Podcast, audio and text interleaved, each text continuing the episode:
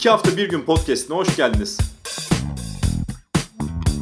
Konuklarımla iki hafta bir günde neler okuduklarını, neler izlediklerini, neler yaşadıklarını konuşacağız. Haydi kitap, dizi, film, olay, anı, deneyim ve daha fazlasını konuşmaya başlayalım.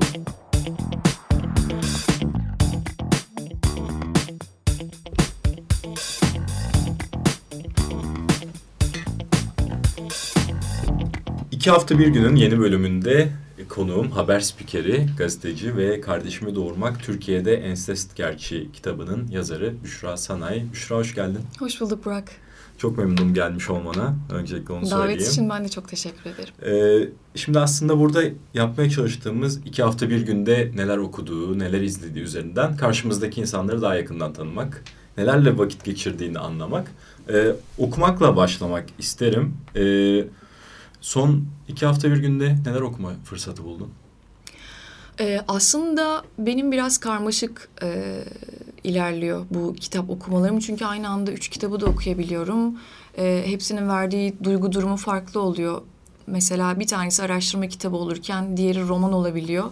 Oradan çıkıp başka insanın hayatına giriyorsun tabii romanda. E, son iki haftada e, Otomatik Portakal'a tekrar bakmak istedim. Otomatik Portakal'ı biraz okudum. E, onu yıllar önce okumuştum e, lise döneminde. E, okurken tabii çok irite etmişti ama e, hayal ürünü gibi gelmişti bütün okuduklarım. Tabii aradan yıllar geçti ve kitabı tekrar okumaya başladığımda tabii son yıllarda biliyorsun e, dünya geneli fakat Türkiye özelinde e, hunharca öldürmelere, cinayetlere çok fazla şahit oluyoruz biz. E, ve kitabı okuyunca e, çok ilişkilerini kurabildim. Ve ok bitirmedim kitabı. Şu anda da okumayı düşünmüyorum. Kimseye hediye etmeyi de düşünmüyorum açıkçası. Ee, ona biraz baktım neredeyse yarısına kadar. Ee, çok sevdiğim bir yazar Hasan Ali Toptaş'ın e, son kitabını e, okudum. E, diğer kitaplarını da okumuştum. Çünkü Hasan Ali Toptaş'ın bana verdiği tat e, böyle trenle Anadolu'da ya da Türkiye'nin pek çok yerinde yolculuk yaparken e, uzakta gördüğün birkaç köy evi ve kenardaki kavak ağaçları tadı veriyor bana Hasan Ali Toptaş. Uzakta gördüğüm çatılardan tüten dumanlar demek benim için Hasan Ali Toptaş ve aile bağı demek. Son kitabı da çok güzeldi. Ee, Beni Kör Kuyular'da. Onu okudum e, bayağı da bir şeye bakmışım. Şu anda da elimde e, Buda ve öğretisi var. Bir taraftan yoga ile ilgileniyorum çünkü. E, ve geçen gün hocamla konuştuğumda da böyle bir kitabı tavsiye etti. Biraz daha anlayabilmek için o öğretiyi. E, ona biraz başladım. Henüz başlarındayım. Ona devam ediyorum. Düşünüyorum atladığım bir şey var mı okuduğum Az diye. Değil. E, şimdilik herhalde e, bu kadar. Peki genel okuma alışkanlığından bahsedersek nasıldır okuma alışkanlığın genelde? Ee, okuma alışkanlığım kitabı yazdığım dönemde çok e, artık e, üst bir noktaya gelmişti. Çünkü e, hem konuyla ilgili romanlara bakmak istiyorsun. Çünkü biliyorsun ki e, bu yazılan roman e, için çıkılan yol da bir gerçekti. Ve onu yakalamaya çalışabiliyorsun. E, araştırma kitaplarına bakıyorsun, makaleler bakıyorsun. O dönem sıkça bu konuya çalışıyordum. E, sonrasında okumalarım biraz e, azalmaya başladı. Çünkü hiç canım istemedi bir şeyler okumak çok fazla. E, neredeyse ayda bir kitaba falan düştü ama tabii bu kitap olarak böyle bunun dışında e, internetten makaleler tabii okumaya devam ettiğim bir süreçti e, sonraki süreçte. E, iş yoğunluğundan ya da çalışma saatlerimden dolayı da çok e, zihnimi veremiyordum okumalara. Çünkü e, gece üç buçuk gibi falan kalkıp işe gidiyordum ben. Dolayısıyla e, saat 9'da da yayından çıkınca böyle çok uykulu hissediyorsun kendini. E, okumak istiyorsun ama yani bir satır böyle üç kere falan okumak bir yerden sonra seni yoruyor ve kitaba bir süre uzaklaşabiliyorsun. Öyle bir dönemim oldu. Fakat son dört aydır kültür sanat programı yapıyorum ve e, hem e, bu programı yaptığımdan dolayı da okumadığım kitabın röportajını yapmıyorum mesela. E, dolayısıyla kitapları okuyup röportajlar yapıyorum diyorum ve unuttuğum bir kitabı söyleyeceğim. Cihan Barbur'un son çıkardığı Tomris Uyar hakkında yazdığı kitabını da okudum bu arada. Merak ettim nasıl? Müthiş bir kitap çünkü biz Tomris Uyar'ı e, ona aşık olan erkeklerden de biliyoruz değil mi? E, fakat e, bu kitapta Cihan e, o kadar içselleştirmiş ki Tomris'i. Tomris ondan biri gibiydi. E, mesela oğluyla yaptığı röportaj var kitapta. Annesini anlatıyor. Tomris'in dostlarıyla yaptığı röportajlar var kitapta ve Tomris Uyar'ın gün dökümleri var. Biliyor musun bilmiyorum. E, ona karşılık olarak iç dökümleri yazmış Cihan. Ve kitabı okuduğunda e, bir belgesel izliyormuşsun gibi. E, ya da bunlar karşılıklı konuşuyorlarmış hissini alıyorsun. Ve Tomris Uyar'ın hiç bilmediğin taraflarını görebiliyorsun. E, mesela Cemal Süreyya'nın ona şiir yazdığını biz biliriz. Ama mesela ben bu kitapta şunu öğrendim ki Tomris Uyar Cemal Süreyya'dan şiir yazmasını istediği için o şiiri yazıyor. Bu bir sipariş. Ama herkes işte aşk yüzünden falan yazdığını biliyor. Mesela Tomris Uyar'ın her sabah uyandığında kendine yaptığı bakımlardan bahsediliyor. Çünkü kendisine çok saygı gösteriyor. Bu gibi çok güzel detaylar, çok güzel dostlukları var. Ya şu zamanda kalabalıkta yaşadığın yalnızlık gibi bir şey değil. Kalabalıktaki o dostluğu ve kalabalıklığı yaşadığın dönemleri görebiliyorsun kitapta. İşin izleme tarafına geçersek, e, kendini iyi bir izleyici olarak tanımlar mısın? çok sıkı bir izleyici değilimdir. Yani haftada 2-3 film falan izlemem. Ya açıkçası ben çok e, ekrana bakan birisi değilim. E, sinema izleyebiliyorum. E, televizyon dizileri falan çok izlemiyorum. E, İran sinemasını çok seviyorum. İran sineması benim için çok farklı diğer sinemaların yanında. E, sebebi şu, çok az bütçeyle bana çok acayip hayal ürünleri veriyor, hediye ediyor. Çünkü diyalog filmleri bunlar. Ve e, çok duyguyla yapılan işler. İş, işlemek de istemiyorum İran sineması. Çünkü baktığımda bana çok gönül iş yapıyorlarmış gibi geliyor. Mesela Mecit Mecidi'nin Cennetin Rengi ve Cennetin Çocukları filmleri vardır. Tabii çok filmi var. Ama ilk olarak aklıma gelenler e, bunlar. E, Kore sinemasından birkaç film izlemiştim acayip hoşuma gitmişti. Fakat sonrasında devamını getiremedim. Son dönemde yine yaptığım işten dolayı da izlediğim e, filmler oldu. Mesela Kız Kardeşler, Emin Alper'in e, çok güzel bir filmdi.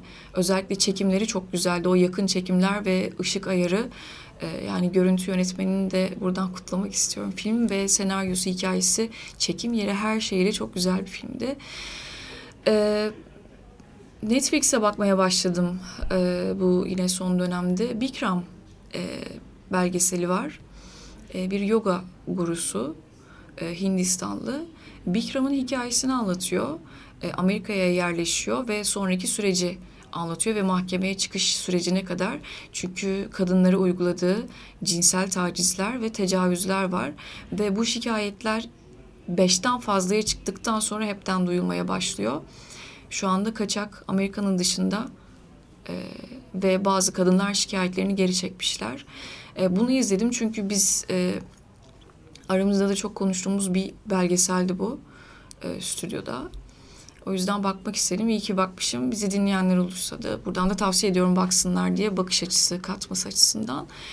Ee, bir diğer izlediğim e, belgesel de e, bu I Am diye bir belgesel. İkiz kardeşin e, yaşadığı istismarı anlatıyor o da. O da bir arkadaşımın tavsiyesiydi. E, İngiliz bir ailenin çocukları fakat şu an 55 yaşlarında falan bu ikisi erkek. E, annelerinin anlat e, yaptığı e, eylemlerden bahsediyorlar. E, bu ikiz kardeşten biri e, bir kaza geçiriyor ve o kaza sonucunda e, bütün hafızasını kaybediyor sadece ikiz kardeşini hatırlıyor ve tek güvendiği de bu. Bu arada bu gerçekten gerçek bir hikaye. Ee, ve kardeşi de onun e, hafızasını kaybetmesini fırsat bilip ona bu yaşadıkları geçmişi anlatmıyor. Ve bunları anlatmamak ona zaten en büyük hediyem diyor. E, fakat sonrasında olaylar gelişiyor. İşte anne vefat ediyor. Odasını boşaltırken e, bazı fotoğraflar buluyorlar. Sonra hafızasını kaybeden kardeş e, orada anlamaya çalışıyor. Diğer kardeşine sorular soruyor ve bu çok zincirleme bir şekilde devam ediyor. Derken bunu da yine e, izlemelerini tavsiye ederim. İzlediğim Diğer belgesel e, buydu. Ara ara işte bakmaya çalışıyorum. E, aslında ayırt ederek izliyorum. Çünkü her şeyi izlemiyorum. İnsanlar çok konuştu diye asla izlemiyorum. Mesela Game of Thrones hiç izlemedim. Çünkü hiç merak etmedim. Biliyorum çok seveni var. Burada konuk ettiğim çoğu insan Game of Thrones'u izlememeyi tercih etmiş mesela ki ben izleyenlerdenim. E, çok seveni var orada biliyorum peki, ama. şey olmuyor mu? Bu kadar popüler bir şeyin hani meslek gereği bu kadar popüler bir şeyden bir haber olmak e, bir yandan da aslında Çok bir haber değilsin çünkü sürekli etrafında bu konuşuluyor ejderhalar zaten. olduğunu falan biliyorsun. Ya zaten herkes bunu konuşuyor. Yani e, vakit bulursam da ben merak ettiğim şeyleri izliyorum. Herkesin bunu yapıyor olması bende bir merak uyandırmıyor ki. Merak etmiyorum. Bir de e, ben çok bilim bilim kurgu diye biliyorum. Değil mi? Ben Evet. çok bilim kurgu Tabii. merak etmiyorum. Ben gerçeğe yakın hikayeleri Daha izlemeyi ve fantastik okumayı aslında bilim seviyorum. kurgudan çok. Fantastik de sevmiyorum. Fanta yani işte ejderhalar. Yok, çok bana göre Daha değil. Daha dram e, ve psikolojik. Hı hı. Peki burada sinemaya gitmek mesela artık yavaş yavaş unutulan bir geleneğe dönüşmeye başladı. Tiyatro zaten. Ee, gitme fırsatı bulabiliyor musun tiyatroya veya sinemaya? E, fırsat yaratmaya çalışıyorum aslında bulmaktan ziyade. Son e, Aslında pardon bir genişleteyim performans sanatları diyeyim bunun içine konserleri de koyayım. Hı hı. Ee, konserlere de gitmeye çalışıyorum. Evet özellikle klasik konserleri çok seviyorum. Ee, tabii cello ağırlıklı konserler, klasik konserleri tercih ediyorum. Ee, gitmeye çalışıyorum ama yakın dönemde e, düşünüyorum, düşünüyorum. Gitmedim. Yok mutlaka yakın Konsere. dönem olmak zorunda değil Evet. aslında. Ee, yakın dönemde e, gitmedim. Ee, sinemayı e, Altın Portakal Film Festivali'ne gitmiştim Antalya'da ve gerçekten sinemayı sinema salonunda izlemenin keyfi çok başka. E, tabii izlediğin filmin konusuna göre de e, o an nasıl bir rol canlandırılıyorsa bazen insanların verdiği tepkiyi gözlemlemek için de gitmek istiyorum. E, benim çok şaşırdığım bir sahnede mesela bir sürü gülen insan olabiliyor. Bunu anlamıyorum. Ee, anlamadım mesela Antalya Altın Portakal Film Festivali'nde bir filmde insanların gülüşünü anlamadım. Sonra yönetmenle konuştum. Çünkü orada bir şiddet vardı. Yönetmen de anlamadı bunu. Yani neye nasıl tepki veriyoruz? Biz hangi akılla veriyoruz o an? Bunları görmek için de gitmeyi tercih ediyorum. Ama tabii bazen çok fırsatım olmadığı için yine merak ettiğim şeyler olduğunda açıp e, internetten e, izleyebiliyorum. Peki şimdi bu Kardeşin Doğurmak kitabı e, en azından bizim yakın çevremizde Medyaskop üzerinden buradaki özellikle genç kadınlar tarafından çok büyük ilgi gördü. Çok büyük e, saygı gördü diyeyim. E, fakat şimdi kitap belli bir kitleye ulaşabiliyor ama bir belgesel ya da bir film belki görselleştiği zaman daha büyük bir kitleye ulaşabiliyor. Ya da şimdi işte biz de burada bir podcast kaydediyoruz. Podcast sesi olduğu zaman daha büyük kitlelere de ulaşabiliyor ya da başka bir kitleye ulaşabiliyor.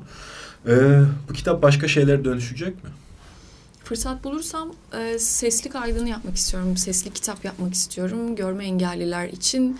E, çünkü ben biliyorum ki görme engelli pek çok e, insan da mağdur edilebiliyor maalesef. E, bu kitapla ilgili tabii fikirlerim çok. E, tabii yapabilirsem umarım mesela İngilizceye çevirmek gibi, Fransızcaya çevirmek gibi. E, Fransa'dan biriyle görüşüyorum ama tabii olur olmaz bilmiyorum. Keşke olsa. E, Almanya ile bir e, görüştük. Ama onlar da biraz daha Türkiye özelinde çalışıldığı için e, çok kabul etmediler ve yanaşmadılar. E, böyle hayallerim var. E, tabii bir taraftan yalnızca görme engelliler değil. Çünkü artık biliyorsun ki biz yolda giderken de dinliyoruz. Araba kullanırken dinliyoruz. E, pek çok şekilde e, bilgiye ve istediğimiz şeye ulaşabiliyoruz. O yüzden herkesin de yine dinleyebilmesi için de e, seslisini yapmak istiyorum. Tabii bunu film yapamam. Bir belgesel de yapamam. Aklımda vardı e, belgesel gibi bir e, şekli.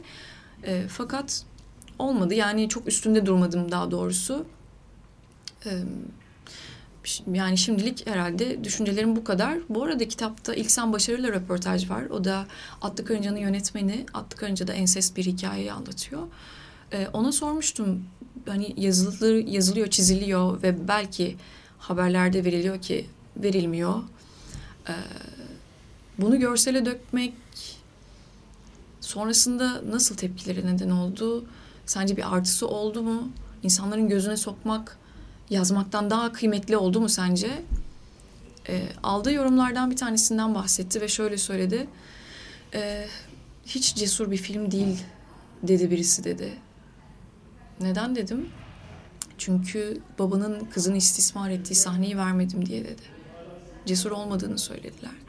Bu çok saçma. Çok, çok ağır bir eleştiri. Bu bir şey aramak gibi bir şey. Ama bu geneli yansıtıyor olabilir mi? Belki Tabii de, ki olabilir. Belki de sadece bir kişinin bir görüşüdür. Ya bazen bir kişi pek çok insanın söylemek istediği şeyi zaten ya pek çok insanı da orada e, şey yapabiliyor. Yani zaten ilk sen şöyle bir cümle kurdu sonrasında. E, ben sinemacıyım ve göstermeden göstermeyi tercih ettim dedi. O yüzden şimdilik görsel olarak bir şey düşünmüyorum. E, fakat sesli kitap çok iyi olur diye düşünüyorum. Bence de. Katılıyorum kesinlikle. Bu arada destek vermek istersen bir röportajı da seninle yaparız. Tamam tabii ki. Seslisin. Seve seve. Çok güzel tok sesin. Teşekkürler. Senin de öyle. Ee, şimdi bir başka boyutu da bu programımızın son iki hafta bir günde başından neler geçtiği, ilginç, güzel, seni mutlu eden veya mutsuz eden ama akılda kalıcı anlar nelerdi? Ee, şöyle, e, şimdi ben tek başıma bir şey yapmaya çalışıyorum. Çocuklara yardım topluyorum. Yaklaşık üç buçuk yıldır. Tek başıma dediğim ben sadece öğretmenler bana ulaşıyorlar Türkiye'nin her yerindeki. Ve ben sosyal medyamdaki takipçiler e, üzerinden yardımlar topluyorum. Aslında kelebek etkisi ve bunu aslında hep beraber yapıyoruz. Öğretmen olmasa biz bilmeyeceğiz o çocukların ihtiyacı olduğunu. Ben olmasam takipçiler duymayabilir. E, ve onlar da para göndermiyorlar. Gidip beğenip bir çocuk hayal edip bu mont onun üzerine nasıl durur diye düşünüp alıyorlar. Hedeflere genelde ulaşılıyor değil mi? Beş dakikada da ulaştığım oluyor. Üç dakikada, e, beş günde ama mutlaka listeler kapanıyor. E, şöyle bir şey oldu geçen gün. E, çocukların listeleri kapanmaya yavaş yavaş başladı. Çocukların hediyeleri gitmeye başladı. Ve e, öğretmenden ben e, şöyle bir şey istedim bir şey yapalım sizin için dedi. Ben tabii ki yani ne yapabilir? Aklıma şöyle bir şey geldi. Çocukların hayallerini bana gönderir misiniz dedim. Ee, yazsınlar. Şimdi sana okuyacağım. Ee, mesela bir çocuk 13 yaşında e, Mizgin isminde e, Şanlıurfalı 8. sınıf öğrencisi meslek sahibi olmak istiyorum diyor büyüyünce. Annemle babam okumamı istiyorlar. Köyün çoğu erkek kız ayrımı yapıyor. Erkekleri okutalım, kızları da küçük yaşta evlendirelim diyorlar. Ve düşünsene Burak bunu yazan 8. sınıf öğrencisi. Dört kardeşiz, ailenin en büyüğüyüm. Köyümüz çok büyük ama bakımsız. Köyümü seviyorum, derslerim iyi, öğretmenlerimin hepsi çok iyi. Bizim için çaba sarf ediyorlar diyor. İyi ki öğretmenlerimiz var. Öğretmenlerime saygı gösteriyorum. İyi olmaya çalışıp arkadaşlarıma, kardeşlerime örnek olmak istiyorum.'' Benim en iyi dersim fen bilimleri, kitap okumayı ve müzik dinlemeyi severim. Bu gibi e, mektuplar herhalde benim hem son 15 günde hem de bundan önceki 15 günlerde en keyif aldığım ve aklımda kalan hikayeler. Çok güzelmiş. Şimdi bunu duyunca burada ben de kala kaldım nasıl devam edeceğimi bilmiyorum ama e, çok tatlılar. Çok güzel. Çok küçükler. Çok güzel. Ya hep görüyordum. E, onların fotoğraflarını da sosyal medyada paylaşmak istemediğini de farkındayım. Hep suratlarına emojiler koyarak paylaşıyorsun değil mi? Evet çünkü çocukların haberi yok ki. Ee, bir yerlerde fotoğrafı paylaşılacak ama bunlar kim? Onu görenler kim? Bir de belki bilmek istemeyecek ona bir şey hediye edildiğini. Bilinsin istemeyecek. Ya bu aslında e, küçük çocukların yani ya da belli bir yaşın altındaki insanların da karakterleri, kişilikleri olduğunun bir göstergesi. Hı-hı. Bazen biz onu unutup e, istediğimiz gibi her yerde fotoğraflarını çekip paylaşabiliyoruz çünkü. Ama ben hiç öyle düşünmüyorum. Öyle bir şey yok. Çünkü ben o çocuğa sormadım bunu paylaşabilir miyim diye. Yani o, çocuğa bir iyilik yapılıyorsa o zaman bitti yani o kadar. Bunları paylaşmamın sebebi de zaten bakın böyle bir liste vardı ve bu yardımlar gitti. Gördüğünüz gibi sağ salim yerine ulaştı. Bundan sonraki listeye bu güven duygusuyla lütfen size destek verebilirsiniz'i yaşatmak ve hissettirmek. Şimdi son sorum biraz daha farklı bir şey olsun istiyorum. Ee, başından geçenlerle alakalı. Ee, güzel bir yemek, güzel bir seyahat deyince aklına neler gelir? Bunlarla alakalı mesela ne söylemek istersin? E, son 15 gün olması gerekmiyor Yok herhalde ya, yok yok daha da geriye gidebiliriz. Tamam olmasın Ya burada genel konuşalım. Ya zaten dediğim gibi bazen 15 gün bazen karşımdakini genel olarak tanımak için sorular. Ee, ben Beyrut'u çok severim.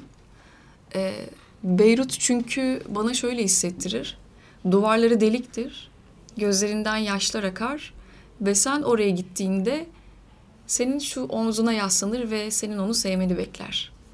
Beyrut benim için böyle bir yer ve bendeki duygusu çok yoğun. Ee, Beyrut'u ayrı severim. Diğer sevdiğim yer İskoçya. İskoçya'nın bence tamamını seviyorum ben. Çünkü havası kapalı, yeşil, çok karakterli. Ee, ya orada herkes mesela bence yazı yazabilir. İklim buna teşvik ediyor yani. Yani bence evet ya da ben biraz e, melankolik ve biraz karamsar birisi olabilirim. Yani çok enerjisi tavan bir insan değilim. Biraz daha sakin, huzur e, ve kendime yakınlaşmayı seviyorum ve e, bu bahsettiğim yerlerde beni kendime yakınlaştıran yalnızca iki yer. E, son seyahatimi Almanya'ya Heidelberg'e yaptım. E, orası çok güzel, masal masal gibi bir yerdi ki Almanya'nın en romantik şehri olarak biliniyor. İkinci Dünya Savaşı'nda bombalanmayan Almanya'nın tek şehri. Çok kalabalıktı, bayağı turistik bir yer. Ee, çok güzel bir iklimi vardı. Ee, orayı da sevdim. Yani böyle. Ama ilk aklıma gelen Beyrut ve İskoçya. Bir de yemek alayım o zaman. Kaparken. ye, yemek de al. Ee, yemek de çok aram yok Burak ya. Öyle mi? Hı. Yani şey gibi yaşamak için yiyenlerden. Yani evet mesela yemek yiyince yorulabilirim gibi. Çok fazla yemekle aram yok. Ee, o yüzden çok aklımda da tutamıyorum. Kahve. E, kahve olmazsa olmazım. Her sabah mutlaka e, bir tane içerim ama tabii onun devamında 4-5 bardağı bulabilir. E, filtre kahveyi çok severim. E, başka kahve içemem. Türk kahvesi de içemiyorum. E, çünkü e, baş ağrısı yapıyor gibi hissediyorum. Kendimi düşük hissediyorum Türk kahvesini içtiğimde. Filtre kahve e, hem beni diri tutuyor, e, hem zinde tutuyor, hem de tadı çok güzel. Peki Büşra sana çok teşekkür ediyorum. Ben Buraya teşekkür geldiğin için ayağına sağlık. Çok keyifli bir röportajdı. Umarım dinleyenler de benim aldığım keyfi almışlardır. Ben de teşekkür ederim. Davetin için son bir not söyleyebilir Tabii, miyim? lütfen. Bir dizi izlemeye başladım da ben. Ha tamam. Ee, Kraliçe Elizabeth'in hayatını çocukluğundan başlayıp e, tabii nereye gidecek ben de bilmiyorum çünkü 3 sezon ben daha ilkindeyim. The Crown. Evet çok güzel bir e, diziye benziyor. E, ilk Ben izledim, sezonun güzel. ortalarındayım. Ona Ben başladım. izledim, Çok güzel. Güzel tavsiye ediyor musun sen de? Ben tavsiye ederim. Çok çok güzel bir dizi. Ee, şimdi üçüncü sezonu bitti. Daha hala e, Prenses Diana ile tanışmış değiliz.